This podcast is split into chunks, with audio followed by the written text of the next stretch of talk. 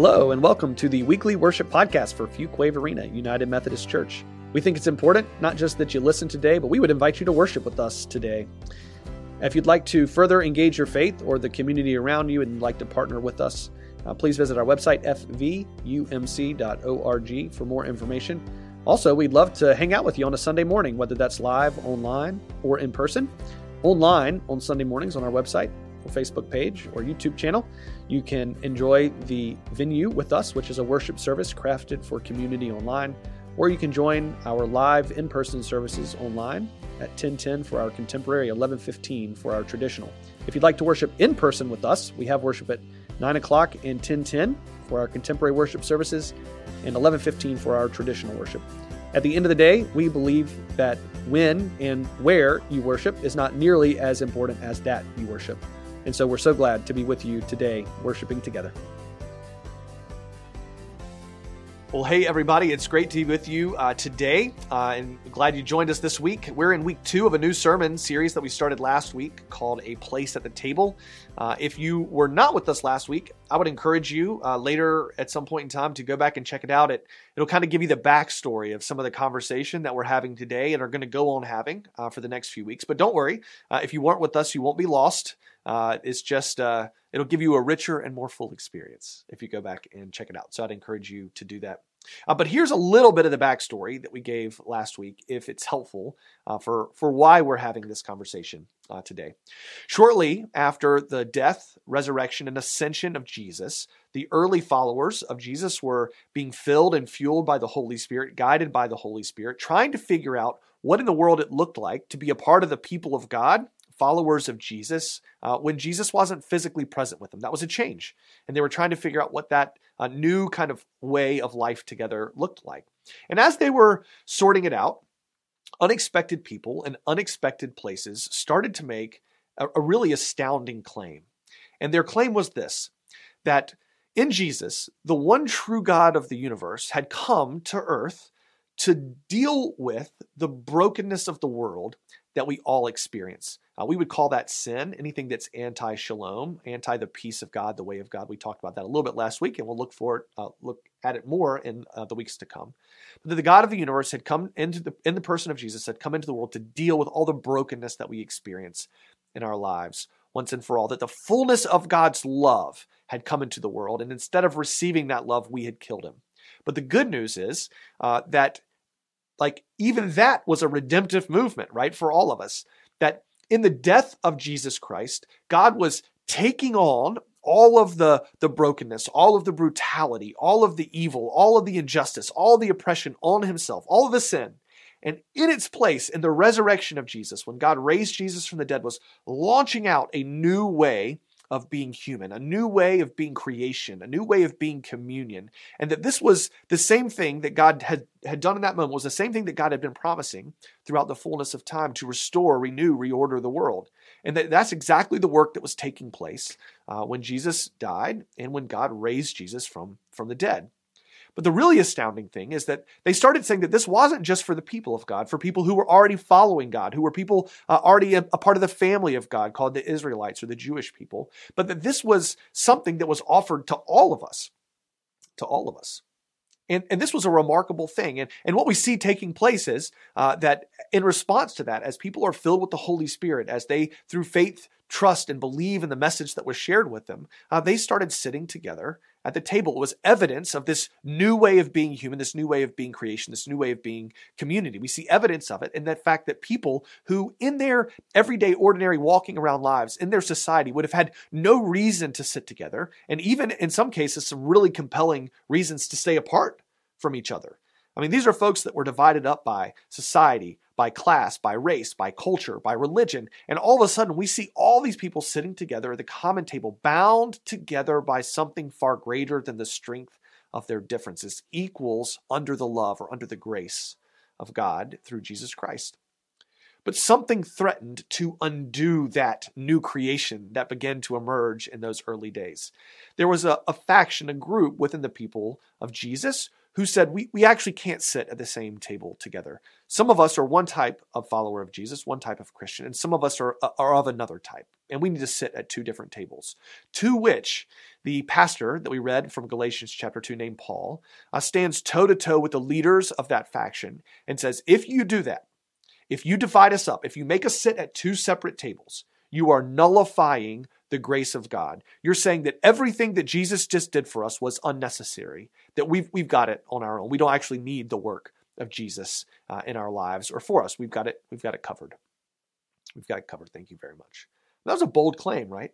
Uh, that was a big that was a big statement. And we're going to spend the next few weeks unpacking what we think Paul might have meant uh, by saying that that was the case. Uh, from the argument that we read last week, we, we came to two points. And the first point was this that there is a place at the table for you. Regardless of who you are or what you've done, there is a place at the table for you because of who Jesus is and what Jesus has done. God has invited us all to come and sit at the table. No matter how we might choose to divide ourselves up in the world around us, God has allowed all of us to come and have a seat at the table that Jesus has made that place for us. And it's a table of belonging, it's a table of identity, it's a table where our status and identity and belonging exist um, because of the grace of Jesus Christ in this age and in the age to come. Uh, and we're going to spend some time talking about that love and that grace today. Uh, and then the second point that we came to is that how we choose to use our tables matters, right? Paul says how we choose to eat together, it matters. It says something about how we understand and appreciate the grace of God uh, at work within us. And so we want to spend some time uh, together today, beginning the work of trying to understand what we mean when we talk about the grace of Jesus Christ that theoretically uh, Paul was accusing them of, of, of nullifying. I want to read a passage from another letter that, uh, that the same pastor, Paul, wrote uh, to another group of people that I think is a beautiful 10 verses that gets to the heart of this. And I, I would encourage you to go read it in its fullness. There's a lot we can unpack. And like I said, we'll spend some time unpacking it over the next few weeks. But here's, here's how it goes uh, in Ephesians chapter 2.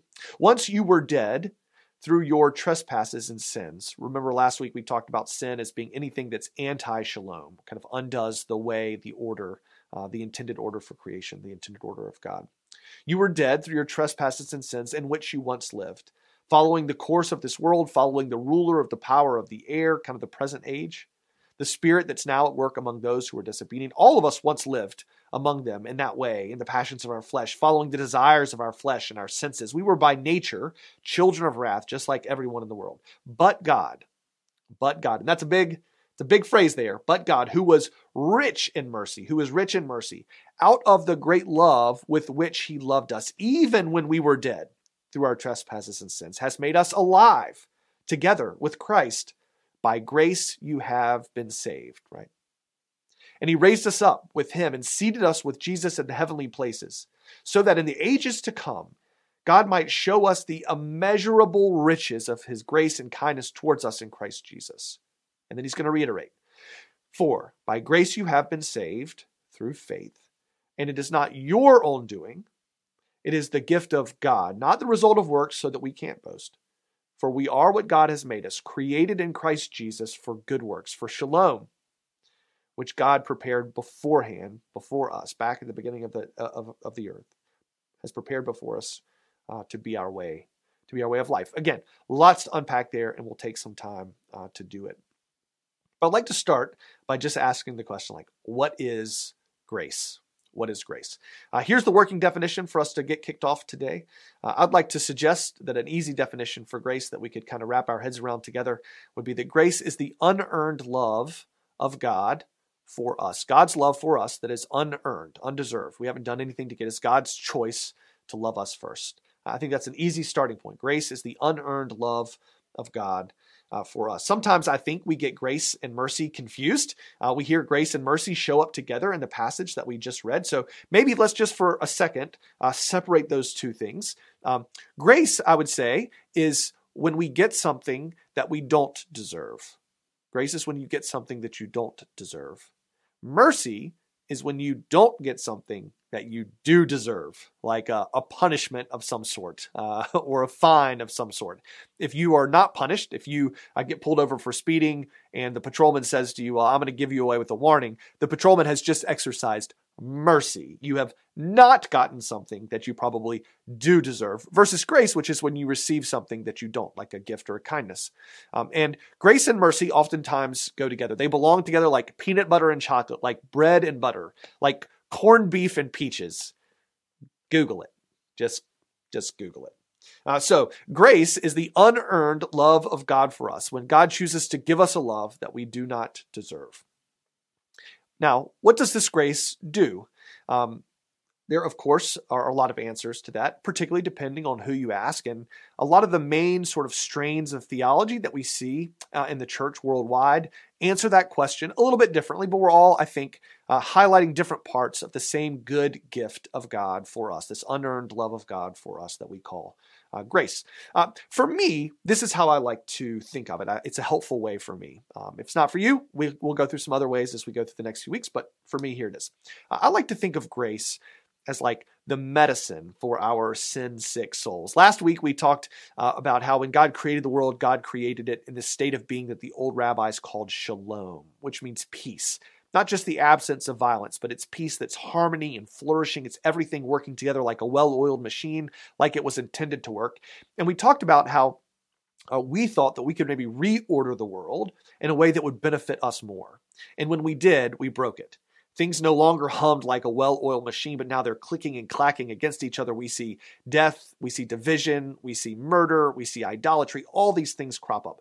All of those things are symptoms of a sickness that lays down deep within the created order, within you and within me. It's just part of the condition uh, that we're in. And I like to see that. I like to say that uh, grace is that the medicine that not only deals with the symptoms, but heals us from the, the plague of sin, the wound of sin, the, the disease of sin, the pandemic of sin, right? That's infecting everything uh, that's around us. Far as the curse is found, we sing uh, when we sing joy to the world. Um, and so, uh, when we experience that grace, uh, we tend to experience it primarily in three ways. Same grace, but three different sorts of experience.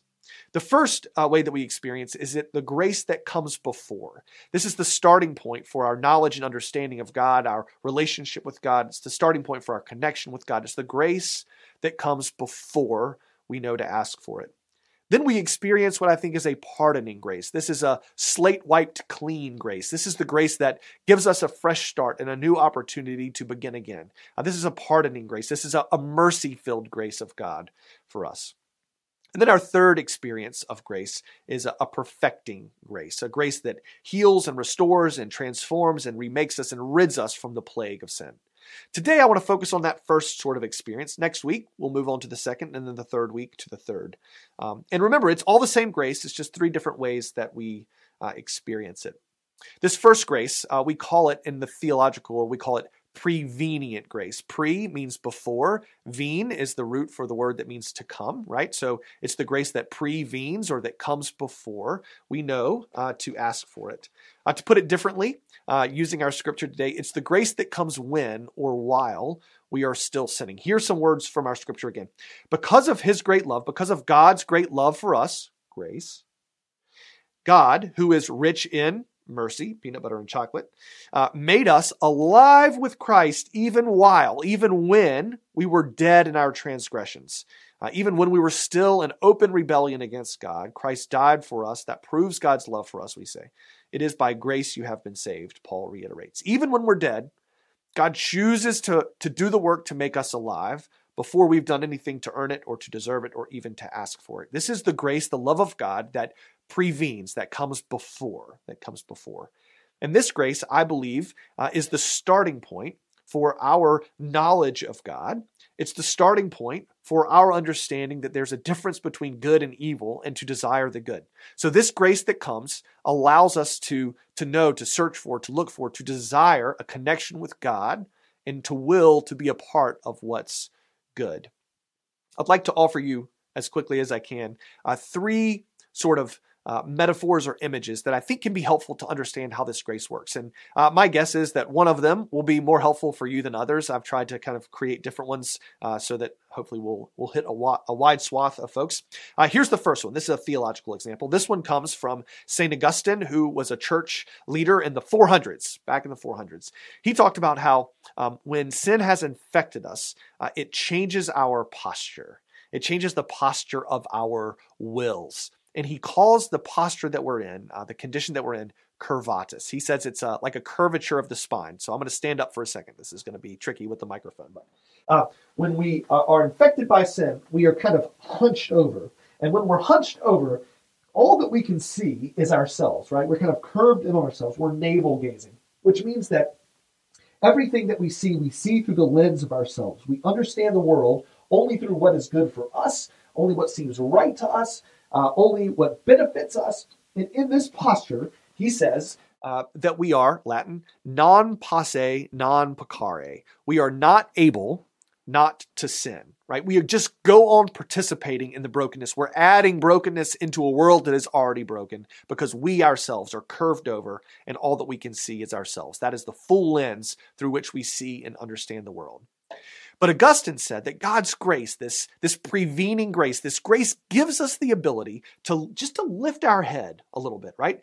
It's not saving grace. We're going to talk about save, salvation a little bit more next week. It's not a saving grace, uh, but it's a grace that awakens us. It's a grace that lifts our head. It's a grace that gives us the possibility of recognizing that there are other people in the world, right? There's more to the world than just what's good for us. This awakening grace uh, it, it, it fires up our imagination. It, it gives us the ability to begin to desire a connection with God. All of this is God moving towards us first. Again, it's not fixing us. It's not solving all the problems. It's not dealing with the plague of sin. This first little dose of grace, this prevening grace, is just a grace that uh, allows us to, uh, to kind of lift our heads up um, and to desire a relationship with God, a connection with God, uh, as the source of all good, all good things. Who receives this grace is uh, is a little bit up for debate if you are in some other faith traditions.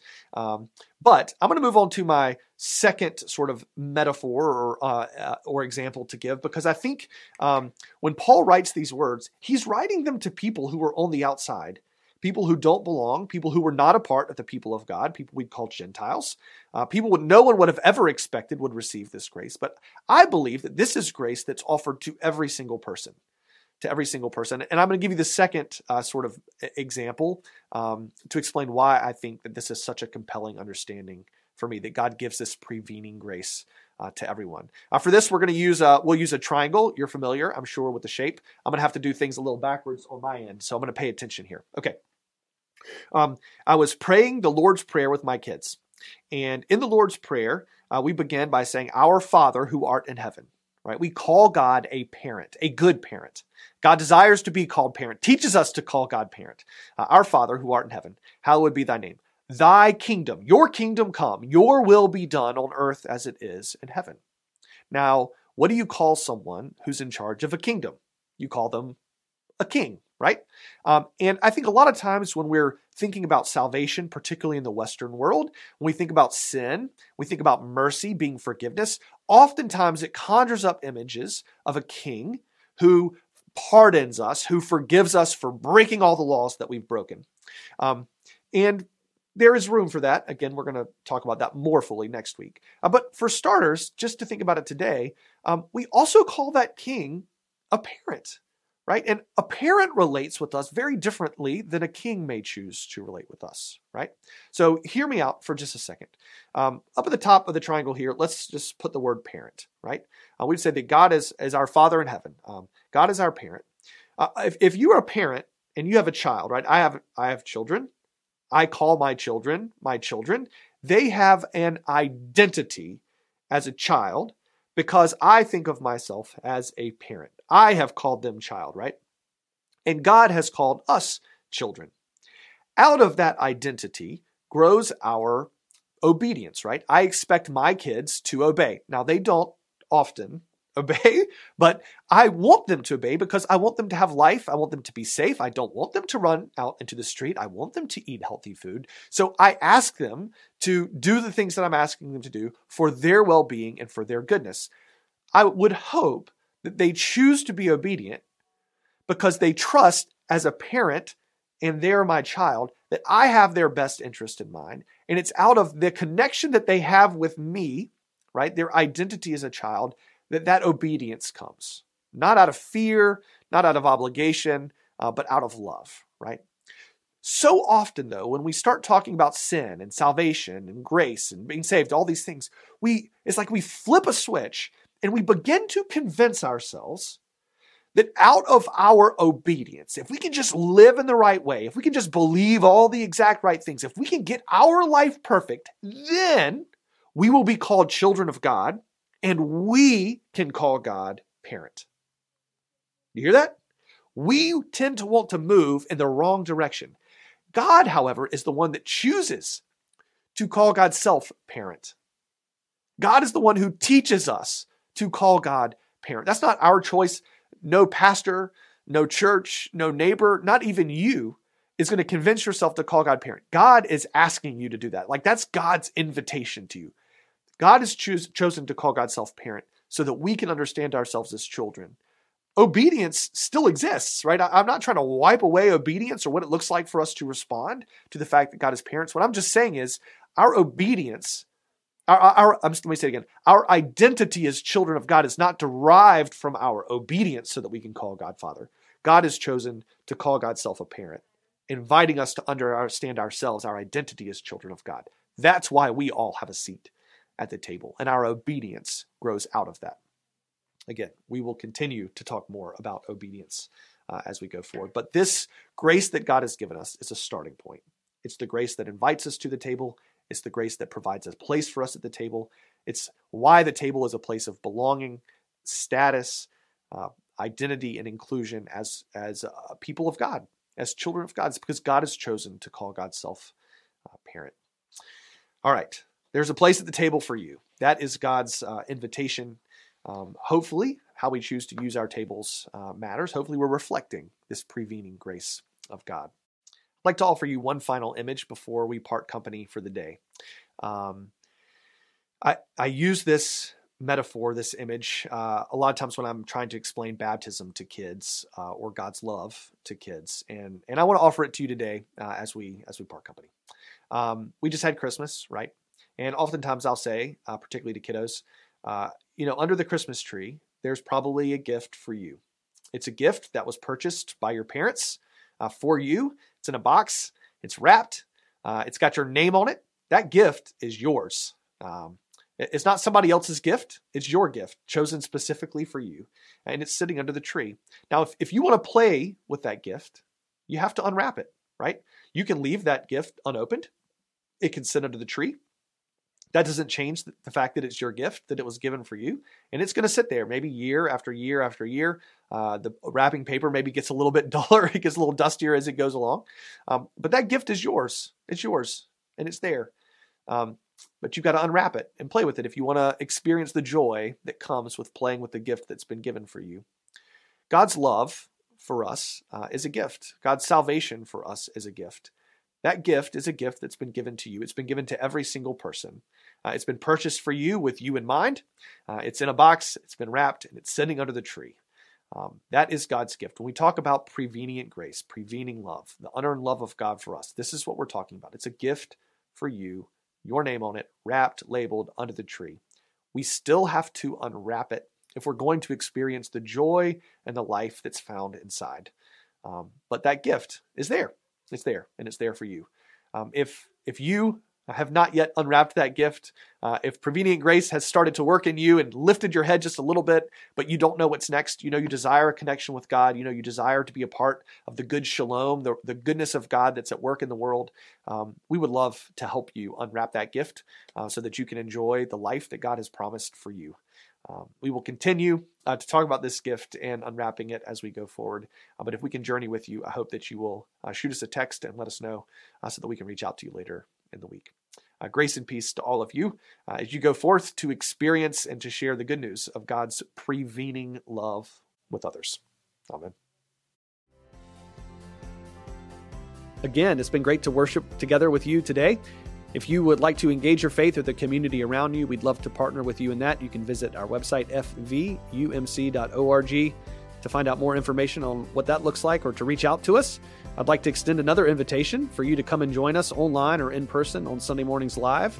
Uh, and while you're on our website, uh, again, if this is a regular place that you find spiritual sustenance, we'd love to partner with you as we serve our community here in the greater Fuquay-Varina area. Um, fvumc.org slash give would help you uh, join with us in all of the wonderful work that happens in and through this family of faith here at Fuquay-Varina United Methodist Church. It's been great to worship together with you, and we look forward to doing again soon.